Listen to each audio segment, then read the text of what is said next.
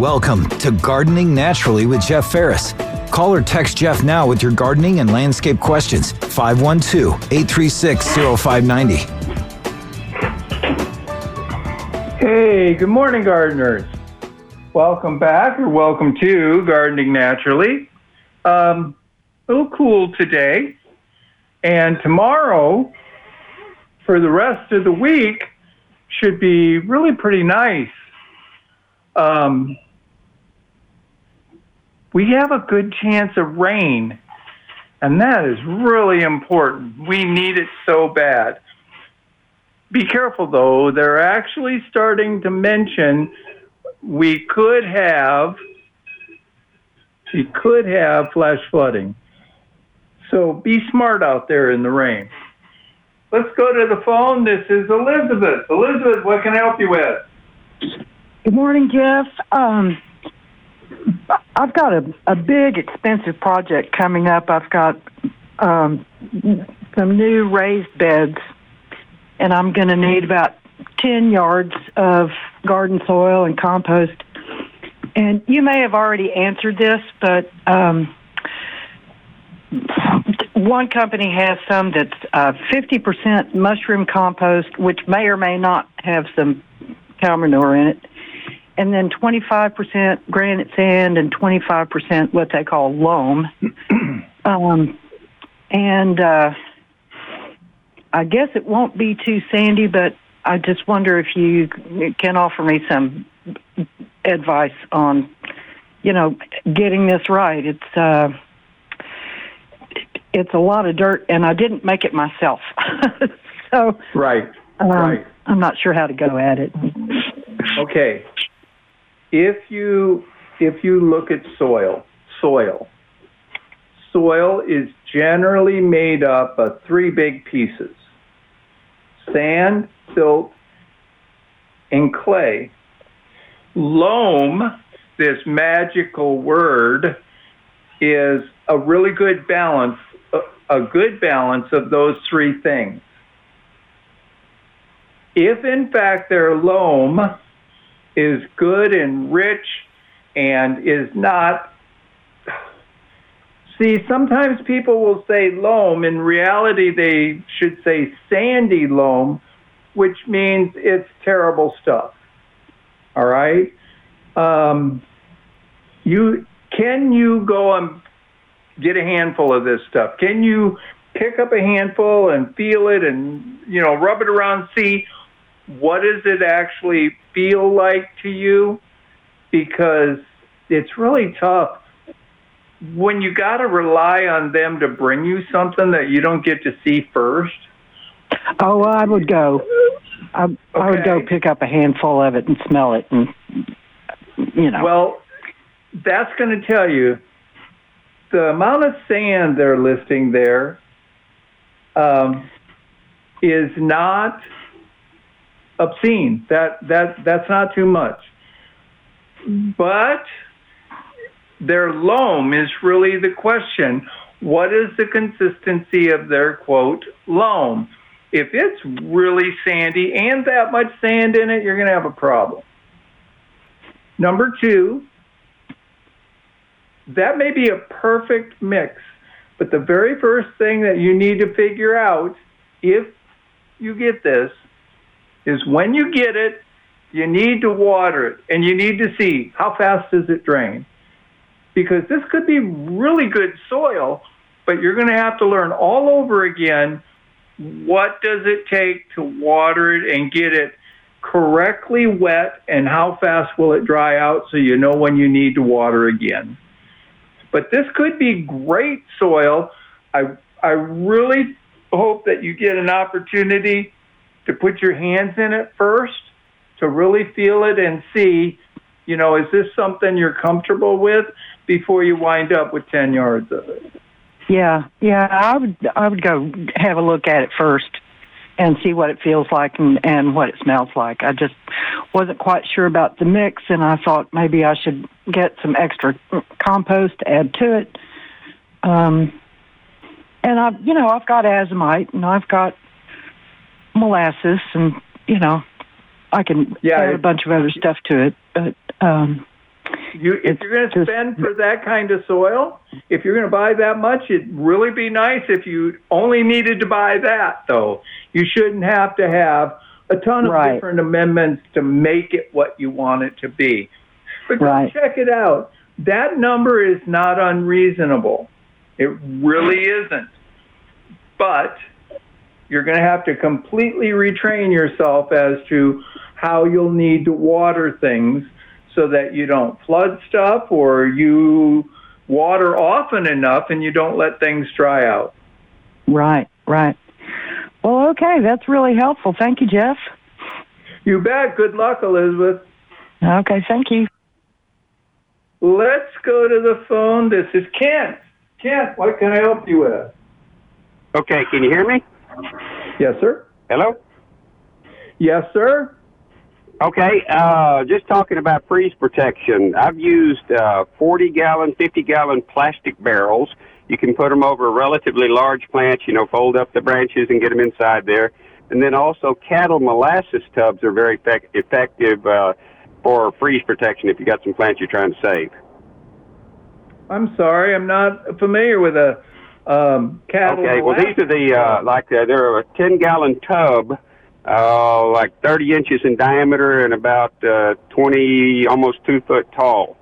Anyway, that's what it's what cattle lick comes in. It's molasses that the cattle lick, and uh, but they make very, very good. Uh, well, they make good planters as well. You can drill holes in them.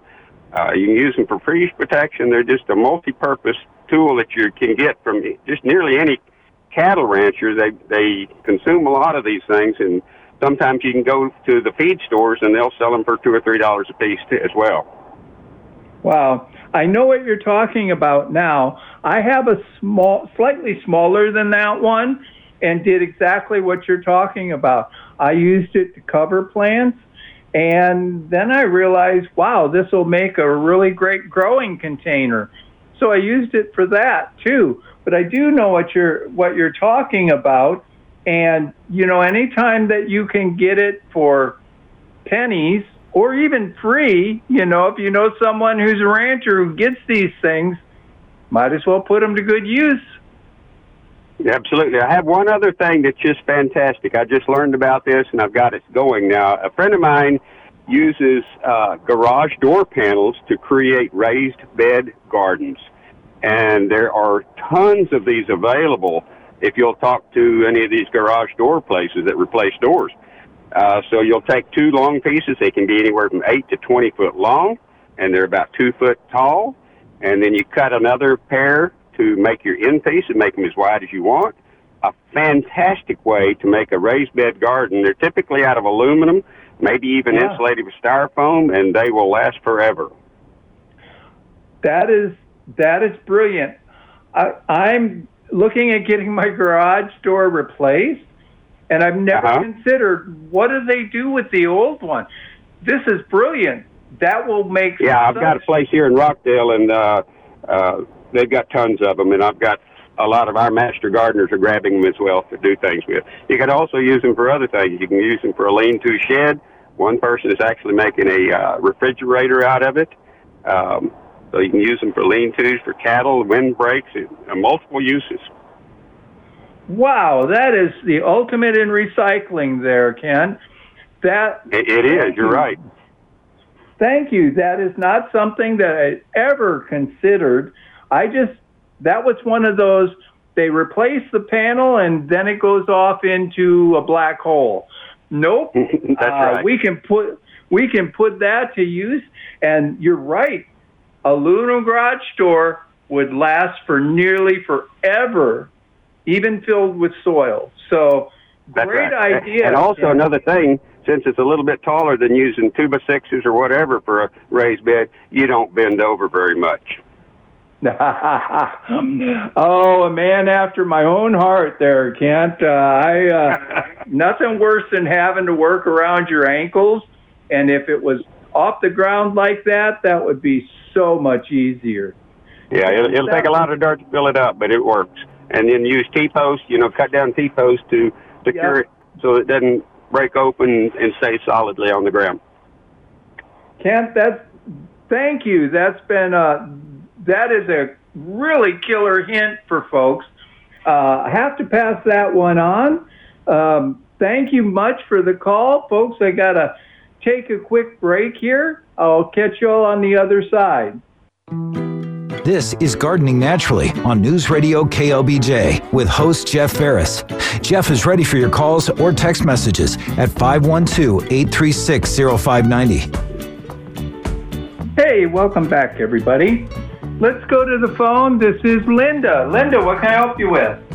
Good morning. I just want to let you know that my mother, Monica, I don't think she's ever missed one of your shows. She just loves all the information you give out. Oh, thank you. And I have a real quick question. So I made an attempt to start a Texas persimmon tree, and I put about two dozen seeds in starter pots, two inch starter pots. And right at this moment, I have one survivor. It doesn't have any leaves. It's about two inches tall. I think it's still alive, and I w- didn't know when to plant it, if it's even worth planting it. It has no leaves. It's just a little two inch stalk. Um, you won't plant that till it gets to be about 12 inches tall, roughly, and has some leaves on it. And then Okay. you can plant it. And my bet is the weather will be okay for you to do that this spring if it can get that height on you. Um, where did you get the seeds for the persimmons? Off of our five acres. So you're talking about native persimmon plants, not the orange Japanese fruit persimmon. Correct. It's a Texas persimmon, correct. Got it. Yeah, um, they may be a bit tough to start, and you may need some patience here. Uh, you may get some more coming up here. It's just that they're not a quick germinating seed. Uh, they're better than mountain laurels, but they're not super fast. So just keep them going the way they are and see if you don't get a few more. And like I said, once they get up to, say, a foot tall and actually have leaves, then you could look at planting them. You have land, so I'm assuming you have deer. Yes. You're going to have to protect the plant. If you plant that, you're going to have to wrap uh, some kind of fence wire around it because the deer will see it as nice fresh candy and chew on it. Uh, you'll need to protect it till it gets a little bit bigger to where it could handle the deer attacking it. Okay, great. Well, it sounds like it'll keep me busy into my retirement. Thank you very much for that information. I appreciate it a lot. Thanks a lot, Linda, and good luck on the plant because uh, the Texas persimmon is a fantastic tree. Uh, it really is. Get, Love it. Yeah, I hope you get lots of them. Um, Yeah, me too. Me too. All know, right. folks, Thank you very much. Bye bye. You bet. Linda's doing something here that any of us can do. If you have native plants around you, go get the seeds. Why not, right? Um, if you can tease the seeds out of the fruit, why not start your own Texas persimmon? They're not rare trees but they can be kind of hard to come by. And for those of you who are considering doing native Texas plants and starting them by seed, everything from lantana to uh, desert willows, Texas persimmons, etc., you want to go and look and find Jill Nokes. N O K E S.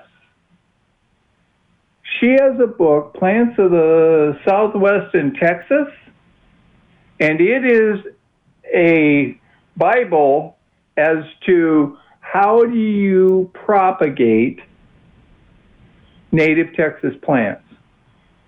The tricks you need, the time it might take, the ones that are easy, the ones that are hard you can find that book at um, half price books. If you are planting seed, especially natives, you probably should have a copy of this book in your library.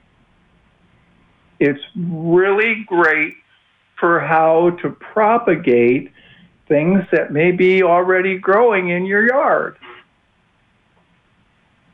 I'm not trying to undercut the nurseries. You may want a certain plant and like I'm not going to go to the trouble. I'm just going to go buy one. Okay, that's fine. But if you have an interest in it, if you already have one and simply want more, her book will tell you how to propagate them and get your own Texas persimmons, how to get your own desert willows or oak trees or just a whole host of the Texas environment. All the tricks you will need to know, things that can make it go much faster for you, things you can do to get a seed to germinate faster. Well worthwhile book. Very, very, very, very worthwhile book. Um, the book is How to Grow Native Plants of Texas and the Southwest. And the author is Jill Nokes, N O K E S like I said, should be able to find it in pretty much any half price bookstore. Um, and you know, it can be really fun to do this. I mean, it is a, a heritage thing. You know, people will plant a tree for someone in memoriam how much more attachment can you have to it or to that person than starting the plant yourself from seed? So it's worthwhile to do. And as always, as I'm going to try to reference all the time, do it with your kids or your grandkids. Let them see where things come from. So, seed planting can really be beneficial. And when we talk seed planting, remember, it's not just your vegetables. All the Texas wildflowers, shrubs, trees, vines, all of those can be planted by seed yourself to produce new plants. It can be enjoyable. It's not particularly difficult to do. It doesn't require a great deal. It doesn't require a great deal of effort. It also doesn't require a great deal of cost. I mean, you know, walk through a park and pick up the seeds. That's the easiest way to do it. Uh, I know a lot of people who will go, well, you can go to a nursery and just pluck the seeds off of their plants. Please don't do that. Okay? Unless they hand you the seeds, please don't do that. They invested in those plants. They're keeping their landscape looking great for you as a customer only if they tell you it's okay to do. Folks, this is Gardening Naturally. We're coming to the bottom of the hour. I got a break for the news. Ashley, I see you there. Can you hang on? I'll catch you on the other side. This is Gardening Naturally on News Radio KLBJ with host Jeff Ferris. Jeff is ready for your calls or text messages at 512 836 0590 everybody. Let's go to the phone. This is Ashley. Ashley, thanks for hanging on. What can I help you with? Hey, Jeff. Thanks for having us. Our question is we just moved to Rockdale, and uh, we have some pretty nice looking wild blackberry patches.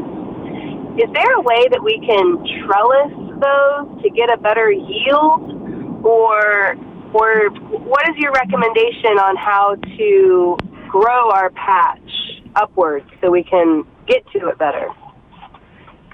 Okay, well, the first thing you have to determine is do you actually have blackberries or do you have what's called a trailing dewberry? And the difference is blackberries will grow upright, but dewberries tend to be kind of a spine that lays across the ground. Okay. I mean, they. I I think that they're blackberries, um, but my Okay. husband maybe thinks that they're more dewberries. So I guess we need to do some some research on that and figure out Right. better. Now, now, an easy thing you can do is find this patch and pick like the the widest part of it, and you can put a T-post in each end of it. One that's Okay. pretty solid in the ground. Then you can take fencing wire and you can run it back and forth between those two T-posts. Maybe one run, then another a foot taller and another a foot taller. And you can trace the blackberries over these wire runs. You can help encourage them to grow in there. That will hold them off the ground and that can increase the yield of the plant. Okay, excellent. Thank you. And then I have another question. I heard that in the sandy soil out here, we could possibly grow blueberries.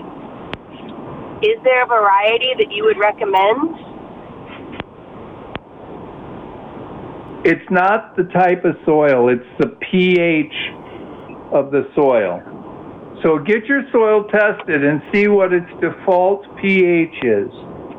To do blueberries in the ground, the pH has to be less than 5. That's pretty acidic ground. Wow. Now, you can do blueberries in Texas. As a matter of fact, uh, there's a guide on doing blueberries in a container. His name is uh, Jim Kamas, K A M A S. K A M A S. And he has a guide called Blueberries in Texas. And he tells you how to grow them in a container. And it can be very successful and easy to do. But if your soil isn't super, super acidic at a five or less, um, it would be better to do them in the container. Okay. Wonderful. Thank you, Jeff. I appreciate it. You bet. Thanks for the call, Ashley. Folks, you can do blueberries here. It depends on two things where you're at in terms of your soil acidity or whether or not you can do them in containers. It's so much easier to control an acidic soil or make a soil acidic when you are growing in a container. Let's go to the phone. This is Rio. Rio, what can I help you with? Hi, I have a question. I have just raw soil in my front yard. I re-landscaped it with a bobcat and got rid of all of the weeds and the old grass. My goal is to put down a buffalo grass sod when it gets a little bit warmer. I also want bluebonnets there. Can I sow the bluebonnet seeds now and cover with a little bit of soil, and then in about a month or two lay buffalo grass sod on top? Will those bluebonnets come through, or should I just Nope. wait and then put the seeds on top of the sod? But will that be too late? I'm not really sure how to if that's possible. You can't put seed down and then put sod grass on top of it. Okay. It won't come up. You won't get bluebonnets. Can you put the buffalo sod down and then sprinkle bluebonnets? maybe, here's the problem buffalo grass by default is taller, like eight inches. And that means it's going to block out the sun. So you may not get a good germination out of your bluebonnet seeds. So maybe you can make an area, like a bed just for bluebonnets, and use the sod everywhere else if you want that kind of performance. Is it too then- late to plant? No. Is it too late to plant blueberry or blackberries? Sorry. Been on fruits here. Blue bonnets. You want to put blue bonnet seeds down. Is it too late? Maybe. Maybe. You may get them to produce the rosette, but they may not bloom. If they even Okay. come up for you, try again July or August of putting down seeds. And then if I put seed in the soil, is there a, something I can put on top of that soil in the interim time until the bluebonnets come through, so it's not just just raw soil? Um, well, anything you plant will shade out the, the bluebonnet seeds. Okay, so, So it should just be a dedicated area for just the bluebonnet. Not necessarily dedicated. You just want the bluebonnets to get started the first time. Once they do, you you let them bloom, you let them reseed on their own, you'll always get bluebonnets. But you can fill it with other plants after you get the bluebonnets really established. Okay, and you think the best time to do that would just be wait until June or July and then sow those seeds? Yeah, if you look at a bluebonnet field, it blooms, and around the end of July, all of the blooms are gone. That's when the plant itself is dropping seeds. So Okay. nature drops the seeds sometime in that time frame. July, maybe the first of August. If you have seeds, that would be the time that you want to spread them out. All right, wonderful. Thank you. You bet. Thank you for the call. Let's go to the phone. This is Joe. Joe, what can I help you with? Hello? Hello? Uh, hello? Hello, Joe. Can you hear me? I can barely hear you. What can I help you with? Last spring, I planted chard. It did very well. Then, when that hot summer came, it stopped growing and producing, but the leaves, I mean, the plants were alive. I kept them watered over the summer. And in the, this fall, they started growing and producing like crazy again. Now that the freeze has hit, they've all apparently died, but I'm wondering if the roots are still good and if they will reproduce. They may. It depends on if the roots themselves froze. Chard is really super tough plant, and it can grow several years in a row before it gives up. So have some faith in it, and maybe, you know, keep watering, etc. But as it starts to warm up, you might get to see it put on new leaves. It does very, very well here, year after year. So have some patience first to see as we get out of these freezes if it'll start coming back. If it doesn't, you can always get new chard or plant new seed. But it's not unusual for it to last through a summer, too, if you can keep it watered. It won't look great, may not make lots and lots of leaves, but it will uh, it will get through a summer for you, and then really burst like you saw again in the fall. Have some faith in what you have, and and don't give up on it yet. Give it a oh maybe another month to see if you get it to come up again. Okay. Thank you. Appreciate it. Thanks for the call, Joe. folks, I have to take another break. Uh, Lee, I see you there. If you hang on, I'll catch you on the other side. This is Gardening Naturally on News Radio KLBJ with host Jeff Ferris. Jeff is ready for your calls or text messages at 512 836 0590. Hey, welcome back, everybody. Let's uh, go to the phone. This is Lee. Lee, what can I help you with? Yeah, I've got a backyard that's got St. Augustine in it, and it's full sun. And I've got three dogs that just, you know, run around and make it like a racetrack and, and beat it to death. And last spring, it was just down to just pretty much dirt. So I put down five pallets of St. Augustine in about July or June. It did pretty well.